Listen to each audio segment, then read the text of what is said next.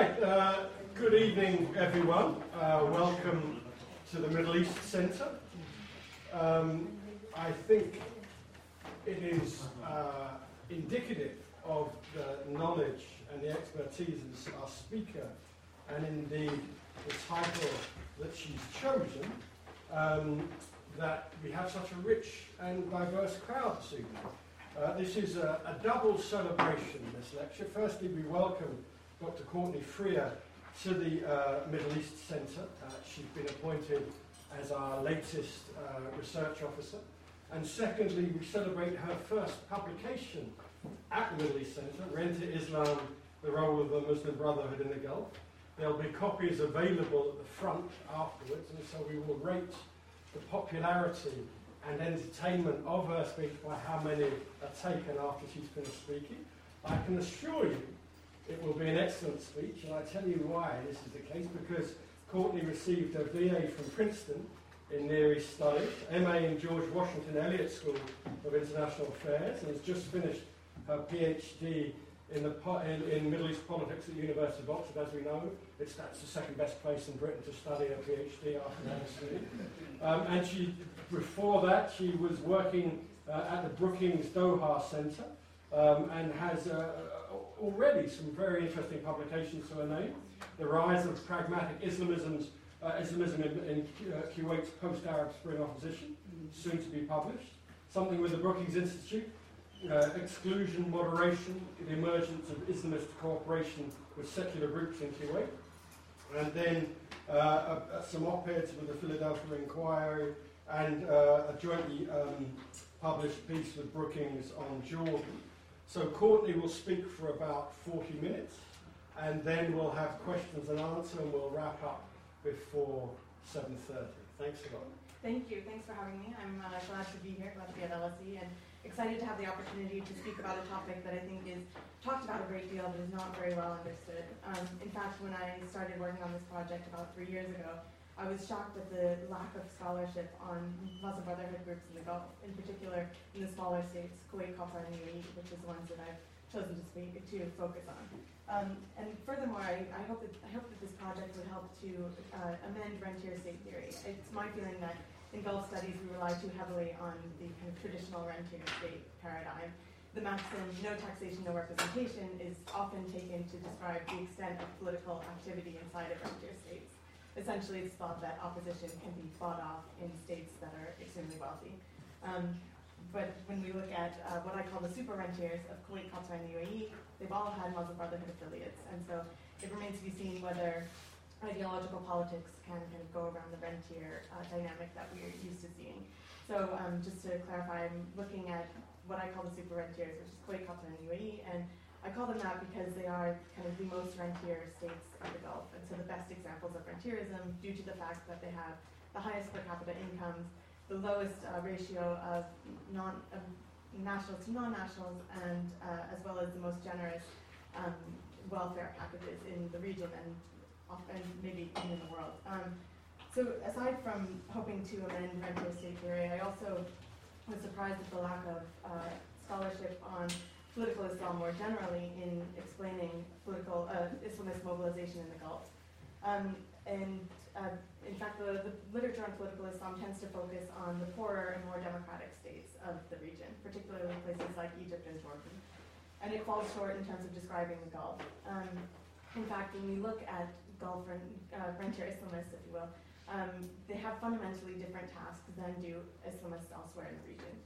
Uh, namely, there are three tasks that uh, Muslim Brotherhood groups uh, usually traditionally undertake, which are irrelevant in the Gulf. The first is uh, the provision of material welfare. Obviously, this isn't necessary in states where there's a massive government-funded welfare apparatus. Second, the organization of electoral campaigns outside of Kuwait is irrelevant in, in the states of Qatar and the UAE, and so the Brotherhood doesn't play a role in that way. Third, the Brotherhood isn't needed to provide a social network or something of an alternate family, as it has in other places, namely in Egypt, due to the strength of tribal and clan ties in, in the Gulf states we're looking at. And so this uh, lack of, the fact that they don't need to provide tangible benefits allows Muslim Brotherhood groups in the Gulf to be more flexible in terms of their structure and their function. And that's why they look quite different, even in states which are otherwise quite similar in their profile. Um, and, and so it remains to be seen then what exactly do Muslim Brotherhood groups do in rentier states where they, they can't really complain about their economic status and where there's, there aren't very many institutionalized means through which to voice political grievances. And so that's kind of what the puzzle that I wanted to look at in my dissertation and that I grapple with, um, that I'm grappling with in this, uh, this paper. And what I found is that Muslim Brotherhood uh, affiliates and super rentiers are essentially important in the provision of spiritual welfare and of ideological inspiration. This is particular, this uh, may not sound important, but it is actually quite critical in states that are often um, criticized for having, uh, for lacking cultural or intellectual vibrancy. Furthermore, these are states wherein modernization has been accompanied with a great deal of westernization and secularization, in such, uh, as well as a massive influx of expatriates. Um, it, in such an environment, Islamism becomes a form of nationalism. It's a means of asserting national identity as well as preserving traditional cultural values indigenous to the Gulf. Um, and so despite this base similarity, um, when looking at Muslim Brotherhood branches, even in the super rentiers, which have similar economic, political, and demographic profiles, they look very different. In Kuwait, for example, the Muslim Brotherhood is institutionalized and is an accepted part of the political system, and it runs in parliamentary elections and has done so since the 1960s. In Qatar, um, the Muslim Brotherhood formally dis- uh, voluntarily disbanded itself in 1999, and so has influence there only through the informal means, in particular through uh, informal institutions like majalis meetings. In the UAE, following the latest 2012 crackdown on the Brotherhood, uh, it exists only underground and at a very small level, if at all. Um, and so having described kind of the broad picture of rentier the puzzle I'm looking at, I'm going to turn to looking at the cases more specifically, starting with Kuwait. The, so the Kuwaiti Muslim Brotherhood is the oldest and most influential branch of the Brotherhood in the Gulf. It was established in 1951, a full decade before Kuwaiti independence. Um, it was created under the umbrella Jamiat al-Irshad al-Islami, Islamic Guidance Society, and aimed to combat creeping Western influence, especially in the education sector. During this period in Kuwait, Christian missionaries were establishing schools, and so Irshad sought to combat this development, in particular with its, the establishment of its own school, Irshad School um, which stressed Islamic education. Um, the Irshad uh, also built a library, lecture hall, and undertook a, a, number of activities in terms of social work and dawah more broadly. Um, so it essentially aimed to Islamize society from the ground up, using the grassroots to create large level change rather than using political power at the top to effect change in that means. So in that way, it resembled the Muslim Brotherhood in Egypt at its very early stage before it entered parliamentary politics. Beginning in this period, and throughout the, I would argue throughout the 1990s, the Brotherhood received um, pretty substantial government support, more, more so in their early decades. The, the government uh, really saw their work as useful for society, especially in its early decades. Indeed, um, Brotherhood sympathizers were often brought from abroad to a staff and understaffed education sector. Um, and, and their influence was not seen as politically threatening. A large reason for this was that uh, Arab nationalism was the uh, primary political opposition at that time in Kuwait and was until the end of the 1960s. And therefore, uh, Muslim, the Muslim Brotherhood and Islamism more broadly was seen as a bulwark against that movement, um, which was considered much more threatening. So, um, following Kuwaiti independence in 1961, Irshad rebranded itself as Jamiat al-Islah al-Ijtimai, or the Social Reform Society, which I'll refer to as Islah. Um, still exists today as a social arm of the Muslim Brotherhood um, and was established in, in 1961 basically uh, under the new associations law in, in, the independent Kuwait, but essentially had the same goals and membership as Irshad. Um, it, as, it uh, uh, conducted a great deal of dawah work and social outreach and was also rewarded with a number of ministerial positions. So Islah members were involved in particular in ministries of Awqaf, education, justice, oil and finance, and information. And Islah members used these positions to kind of Islamize uh, society in some in some ways, or at least to uh, influence legislation towards their ends. One of their primary goals, or in fact their primary goal, was to amend Article 2 of the Constitution to proclaim Sharia as the rather than a primary source of uh, legislation inside of Kuwait. Um, nonetheless, uh, despite their efforts in the 1960s, nationalism continued to dominate in parliamentary polls, and uh, during this time, Muslim Brotherhood members ran only as individuals rather than as members of parliamentary blocs. Um, the Brotherhood became more powerful in the 1970s with the fall of nationalism, which was ushered in largely after the 1967 military defeat of Gamal Abdel Nasser. Um, the Brotherhood also expanded its presence greatly in the 1970s um, with the publication of its weekly magazine Al Mujtama, with uh, the hosting of a variety of outreach events, social events, in particular for groups like women and uh, tribal, the tribal population in rural areas, which hadn't been exposed to Brotherhood ideology previously. Perhaps most importantly, the Brotherhood also um, was able to shore up support inside of the education sector in particular by entering student union elections at the National University, of Kuwait University. Um, remarkably, since 1979, the bloc has won leadership of that body um, without fail. Um, and this has allowed the Brotherhood not only to influence a massive student body, it's some 30,000 students, I believe, um, but also to gain a foothold in professional associations and labor unions uh, once these students graduate from the university. So having shored up support in the 1970s, the uh, Islah in 1981 decided to enter politics as a parliamentary bloc in elections. Uh, there were some reservations about the appropriateness of an, of an Islamist group entering into government, into a non, into a, essentially a secular government. Yet ultimately, um, it Islah decided that it was necessary for a Sunni Islamist bloc to be represented in parliament, and felt that it was the best way to Islamize society and Islamize legislation. Um, throughout the 1980s, it had uh, Islah won uh, three seats in the two elections during that period and continued its focus on Islamizing society. It had limited success with the passage of certain laws on social policies, specifically the law limiting Kuwaiti nationality to Muslims in 1982 and the banning of the sale and consumption of alcohol in foreign embassies in 1983. Uh, the, brother, the Islah MPs were also able to successfully oust an education minister whom they regarded as too secular during this period. Um, in 1986, uh, the Brotherhood grouped with other non-Islamist uh, parliamentary blocs to question ministers' uh, performance in parliament. Following that, uh, the government kind of fearing this newfound opposition unity uh, dissolved parliament. Um, and when parliament still wasn't restored in 1988, the Islah moved into more fuller opposition, into fuller opposition, um, joining the constitutional movement. Uh, this was a group of a variety of political groupings with various ideological backgrounds that agitated for the restoration of parliamentary life. Um, in fact, they were still agitating for the restoration of parliament and the calling of elections when, in August 1990, Saddam Hussein invaded Kuwait. Under, during the occupation, which lasted until February 1991, the Muslim Brotherhood played a key role in the resistance movement, as well as uh, providing services for Kuwaiti citizens through mosques and cooperative societies. And so at this point, they took on a task which is common to Muslim Brotherhood groups throughout the region. Um, notably, the occupation uh, raised their profile because they were providing for citizenry when the government had fled largely, and uh, was also um, this led to the a break with their relationship with the Egyptian Muslim, uh, Muslim Brotherhood, the mother organization. While the Egyptian Brotherhood had initially criticized uh, Saddam Hussein's invasion into Kuwait, uh, it later uh, condemned the non-Arab resolution of it through a US-led coalition. Members of the Kuwaiti Brotherhood saw this as a betrayal and so broke ties with the Egyptian movement. This allowed the Kuwaiti Brotherhood more freedom to adopt an increasingly nationalistic, nationalized agenda uh, and led in 1991 to the creation of the Islamic Constitutional Movement, uh, which I refer to as ICM, but which you may have heard referred to as HADAS, its uh, Arabic acronym. Um, the ICM uh, is uh, basically runs parliamentary elections, where uh, runs for parliamentary elections, whereas Islah remains as the Brotherhood's social arm, running um, activities and particularly charity and youth organizations, um, youth outreach.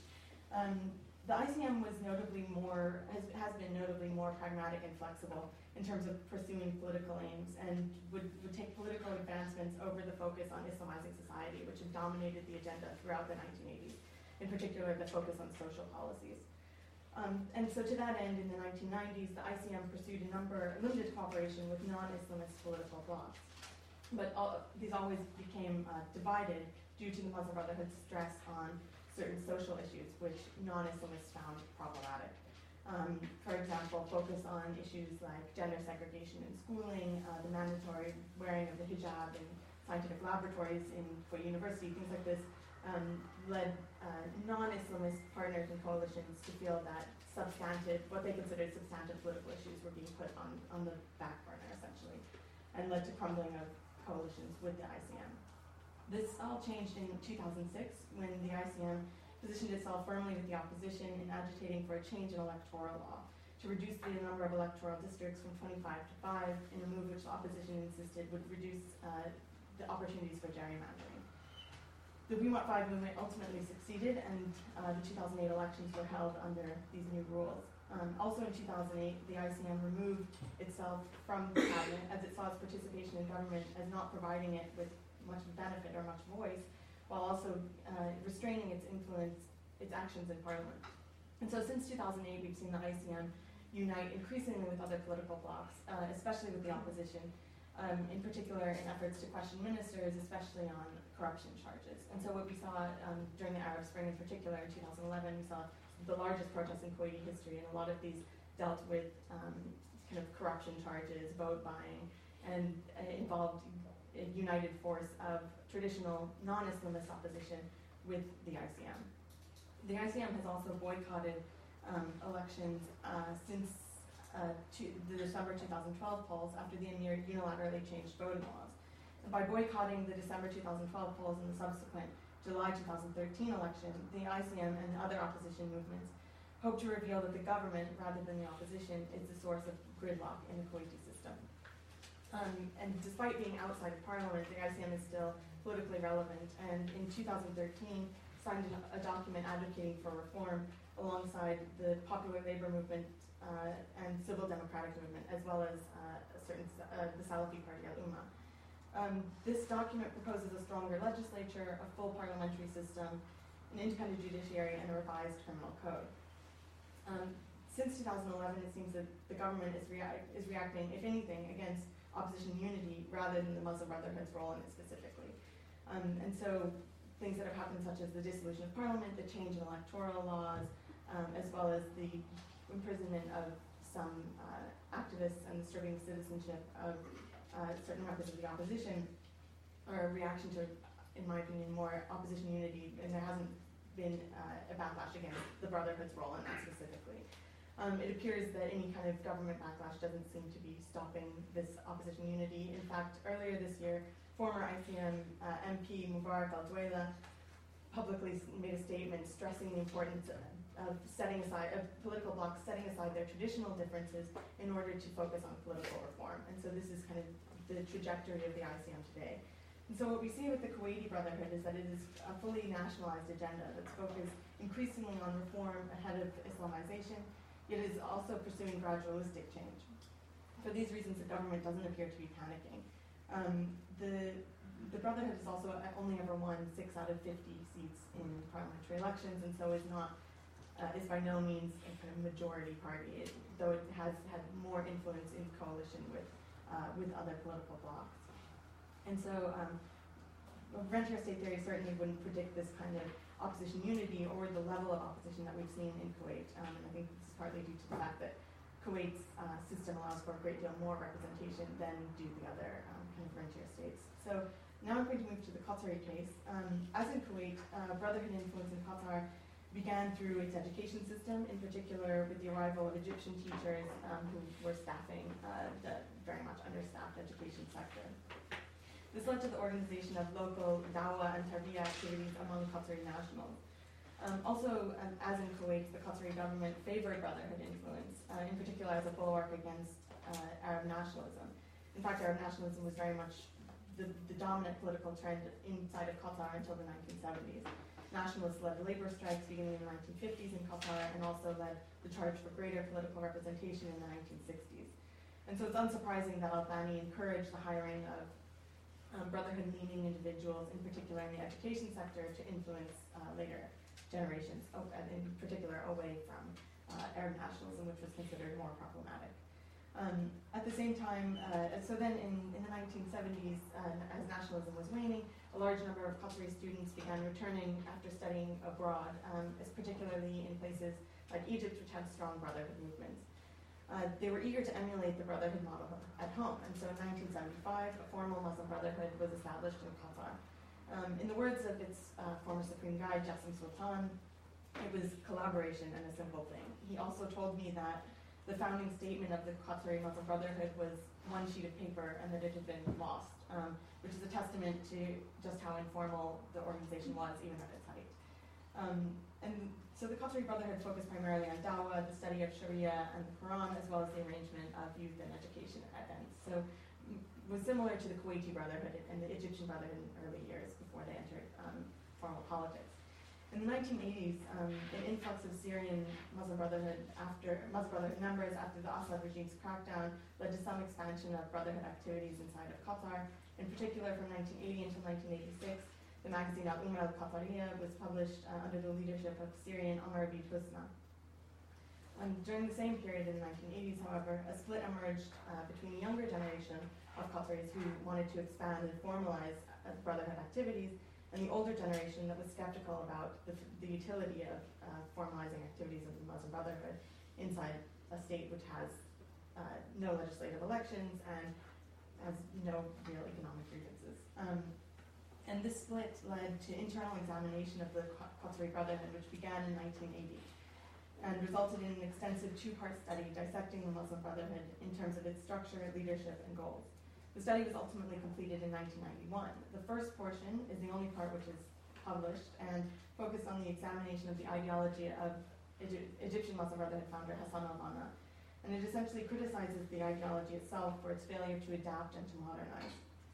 And some, uh, some scholars take this, this publication as evidence of a split between the Qatari Brotherhood and the Egyptian Mother Organization. Um, in fact, uh, the author was listed as Abdelhamid al-Ghazali, who was a member of the Egyptian Brotherhood Shura Council at the time. And so um, it's seen as kind of a, a means of criticizing the Egyptian Brotherhood, and, and some people believe that the dissolution of the Qatari Brotherhood was, in, in at least in measure, in some to some extent, influenced by its poor relationship with the with the Egyptian group. Um, the second portion of the the Qatari Brotherhood study remains unpublished and focuses on Qatar specifically. It uh, concluded, I mean, though we don't know much about it because it's it's unpublished, it did conclude that the Qatari Brotherhood had been frozen by dogma, had lost direction, and had failed to adapt. Um, and ultimately concluded that there was no benefit in having a formalized Qatari Muslim Brotherhood, organization.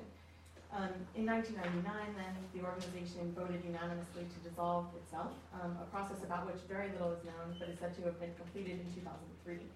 Um, it, uh, a lot of people ask me whether this was due to government pressure, and in my opinion, that's not the case. Since the Brotherhood had traditionally had uh, good ties with the ruling family, and uh, also because the Brotherhood really wasn't challenging the political leadership and wasn't even all that organized. Um, rather, I think that fear about a crackdown was like may have been su- sufficient to make Qatari Brotherhood members uh, cautious about ramping up activities. Indeed, similar crackdowns on the Brotherhood had occurred in Oman, Saudi Arabia, and in the UAE in the mid 1990s, and so this may have influenced the Qatari decision making. Um, ultimately, uh, it seems that the, that the Qatari Brotherhood found there, that there was no need for it to have an organizational structure. Rather, it could exist and continue with its dawah work as an amorphous uh, body um, without, without compromising itself, raising suspicion, or impinging on the government's prerogative. In fact, uh, some people say that the, the Brotherhood has more, more freedom today as a trend or a tendency rather than as an organization, since it can't readily be controlled or repressed. Today, then, the Muslim Brotherhood in Qatar exists only at the smallest level, which is the Usra level, and in kind of intimate Quranic recitation circles. Um, still, it's difficult to determine just how much popular support exists for the Brotherhood inside of Qatar. There's first of all a problem of labeling, because certain Qataris who may agree with Brotherhood ideology and whom we, we may label as Brotherhood wouldn't uh, call themselves that. Um, secondly, there's a problem of conflating uh, Islamist ideology and specifically Muslim Brotherhood ideology with traditional Wahhabi conservatism. Still, we see some vocal segment of the Qatari population that is agitated for conservative social policies of the type that the Muslim Brotherhood would support elsewhere. And these have been voiced through the informal majalis system, which allows uninstitutionalized access to uh, the political leadership. Since the Arab Spring, the, the Qatari government appears to be increasingly responsive to um, demands to change certain social policies. In particular, we've seen certain limits on the sale of alcohol in 2000, beginning in 2011 with the ban on alcohol in restaurants in the Pearl Qatar development, the later closure of a branch of the, the alcohol shop uh, in Qatar in, in that same development in 2012, um, as well as the banning this past year of the consumption of alcohol uh, during Hajj in hotels. And when I spoke to uh, one of the Emir's um, aides on, or one of his advisors on this topic, he told me alcohol is not necessary for modernization. And so in these kind of social policies, it seems the government is willing to give a little to appease a more traditional segment of the population. Um, we've also seen, in terms of other social policies, removal of statues that are considered religiously offensive. Most famously, in 2013, removal of a statue of Zinedine Zidane from the Doha Corniche. And in 2015, um, there was also a government-sponsored rebranding of a modesty campaign encourage um, expatriate behavior to be a bit more modest in terms of dress and just more broadly, I guess, behavior. Um, so what we see in Qatar is a symbiotic relationship between the Brotherhood and the government it seems that the government considers the Brotherhood to be a means of cementing government and legitimacy rather than undermining it. And we see something of a self-fulfilling prophecy in how governments treat the Muslim Brotherhood. If the government treats the Brotherhood as a threat, it appears to become one, as we've seen in the UAE, whereas when the, brother, when the government treats the Brotherhood as an ally or potential partner, it tends to become that as well. And so the Brotherhood in Qatar continues to exist solely as a tendency or a trend, and is uh, yet the fact that it is it exists only in the informal sphere does not make it not influential. In fact, uh, Qatari politics is, is quite uh, under-institutionalized rather than under-politicized. And so simply because the Brotherhood is not institutionalized does not mean that it doesn't affect policymaking, at least in certain issues, specifically social policies. Um, so now I'm going to look uh, finally to the UAE. Um, and it's different structurally from, its, its Brotherhood movement was different structurally to the Brotherhood movements we've talked about previously due to the federal nature of the UAE's government organization. The UAE, as you probably know, is divided into seven different emirates, each with different, each with six different ruling families, and with a degree of independence in terms of their uh, policies inside of the emirates. They're also uh, vastly unequal economically. Um, the leading emirates of Abu Dhabi and Dubai, because they underwrite the vast majority of the budget, also set the majority of federal um, policy. And so um, see increasing, increasingly um, this relative deprivation, eh, particularly in the northern Emirates, um, which suffer from kind of lack of basic infrastructural needs.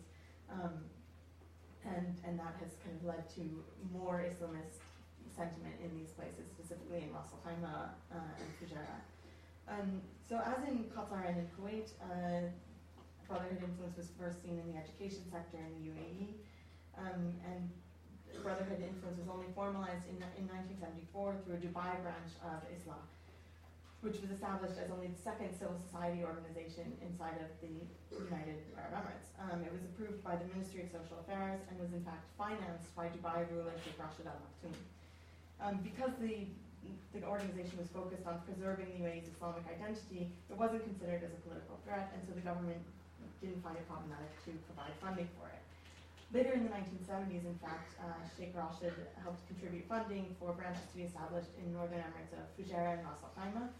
Um, interestingly, President of Emirati President of Abu Dhabi ruler Sheikh Zayed Al Nahyan contributed land for a branch to be established there, yet ultimately didn't give permission for the branch to open.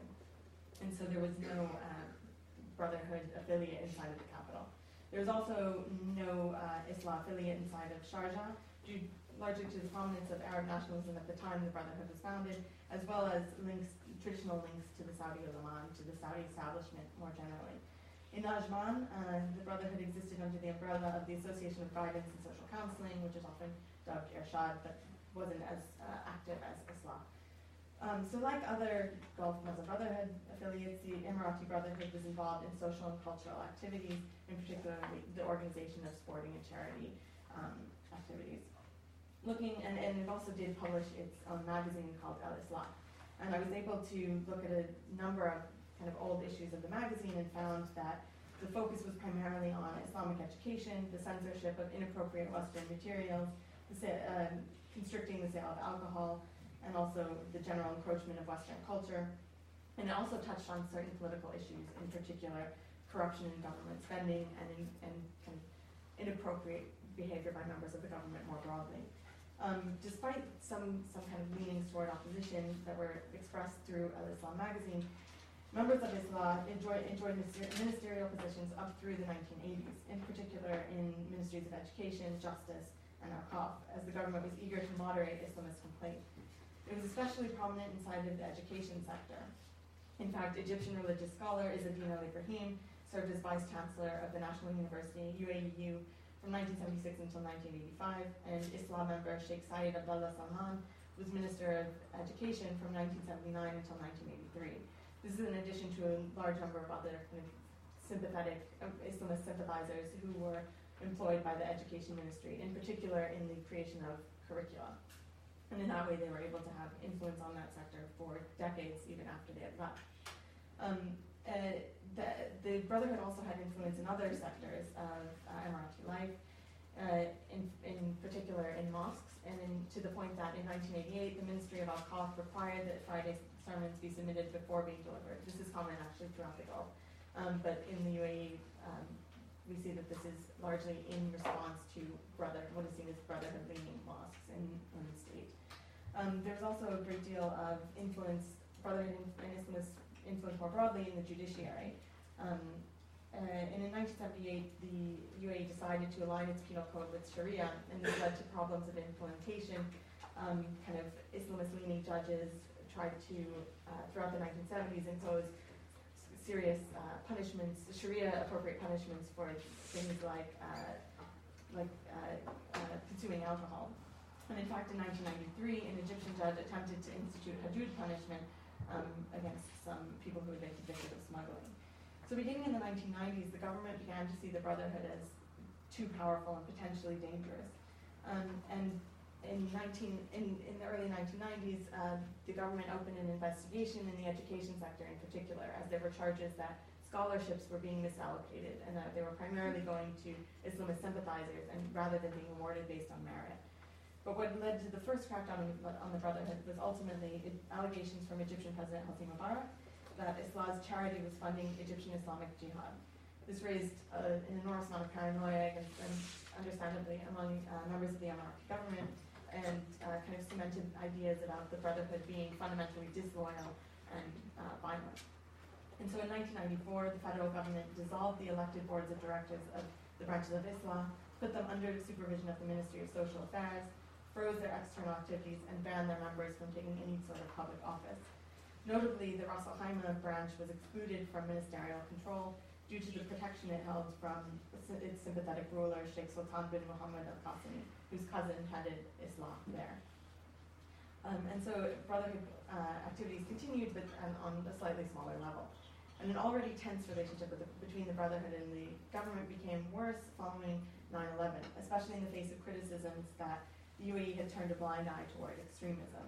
Uh, in fact, two of the attackers in 9-11 were from, came from northern Emirates of the UAE, and so the UAE was under enormous pressure to crack down on extremism. And having already kind of conflated the Muslim Brotherhood with violent extremism, this uh, trend continued in Emirati policymaking. And between 2002 and 2004, some 250 Islamist-leaning individuals were uh, arrested, most of whom were released, um, but they were arrested under the guise of kind of cracking down on extremism. Um, there were also a large number of Muslim Brotherhood uh, sympathizers who were transferred out of the Ministry of Education at this time to diminish their uh, influence in that sector. Um, also, interestingly, beginning in 2003, the government hosted, uh, specifically Abu Dhabi Crown Prince Mohammed bin Zayed, began holding talks with members of Islah, trying to convince them to dissolve them, dissolve their organization. Indeed, in the government's mind, if if the organization wasn't involved in political activity, there was no need for it to have an independent um, group, an independent structure. And so essentially wanted the, uh, the Emirati Brotherhood to adopt the Qatari model. This ultimately was unsuccessful and led to further kind of government marginalization of the of Brotherhood members inside of the UAE. Nonetheless, the Islah branches were able to continue primarily with their social and cultural activities. Um, and then uh, beginning in 2009, we saw kind of the, the first signs of a new, broader opposition movement involving not only members of the Muslim Brotherhood, but also um, non-Islamist groups. Um, with the, with, um, in, in 2009, with the creation of the website uaehiwar.com. This provided a platform for anonymous uh, expression of grievances, the political grievances, of which the Brotherhood had many after what they considered unfair crackdowns um, earlier in earlier times. There were a great deal of posts on government corruption as well as inappropriate behavior by royals and uh, or by members of ruling families, um, and ultimately the website was shut down in 2010. still to set the stage for kind of a broader opposition movement. And in March 2011, 133 intellectuals, including members of Islah, um, signed a petition to urge uh, political reform. In particular, they demanded the expansion of the electorate and uh, power of the only elected body in the UAE, the Federal National Council, or the FNC. Um, the petition stated that the FNC, FNC should have power to produce legislation and to supervise the executive, rather than simply provide advice on issues of the cabinet's choosing, which is its current status. Notably, this petition was supported by four professional associations that were traditionally influenced by the Muslim Brotherhood, teachers, jurists, university professionals, and national heritage professionals.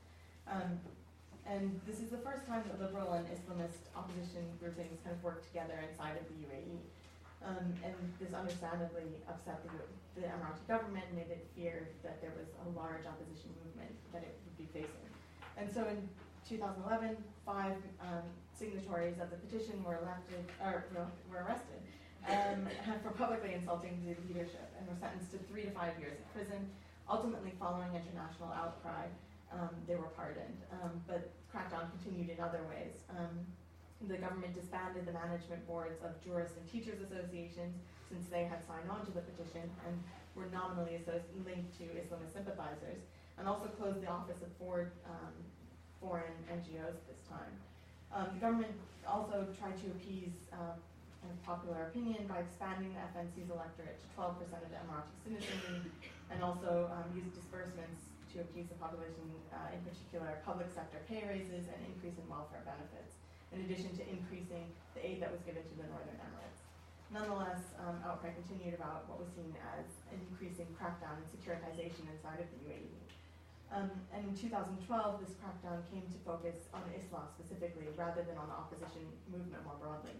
By the end of 2012, 94 members of Islah had been arrested on charges of plotting to overthrow the government. In addition to 13 Iraqi women who were accused of aiding Islah members in prison, 20 Egyptians who were tried for, created, for creating a Muslim Brotherhood branch inside of the UAE, and Qatari national Mahmoud Al Jaida, who was sentenced to seven years for supporting Islah members in prison, but was ultimately pardoned after one year.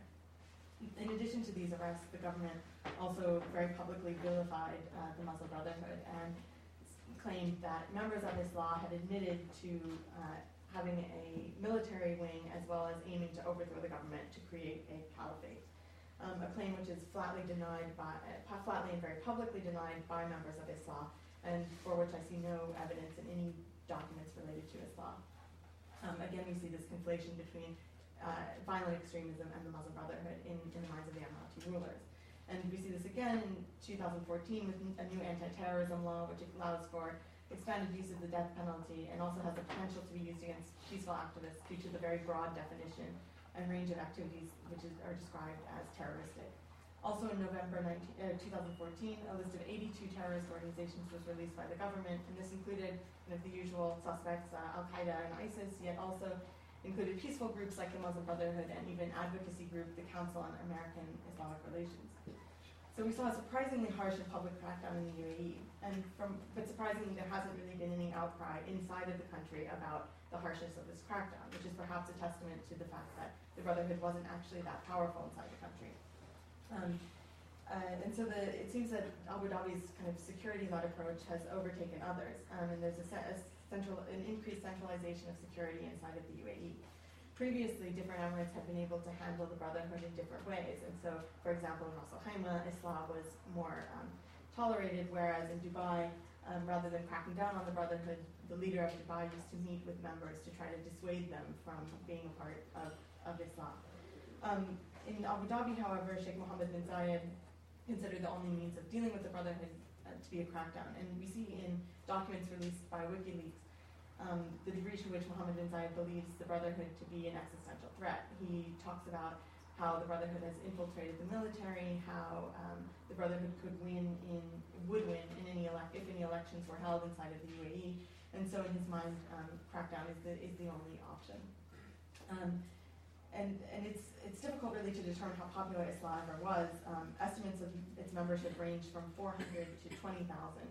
Um, in my estimate, it would much closer to 400. Um, and, and so, and even if it did have 20,000 members, it never had any political names or political capabilities even.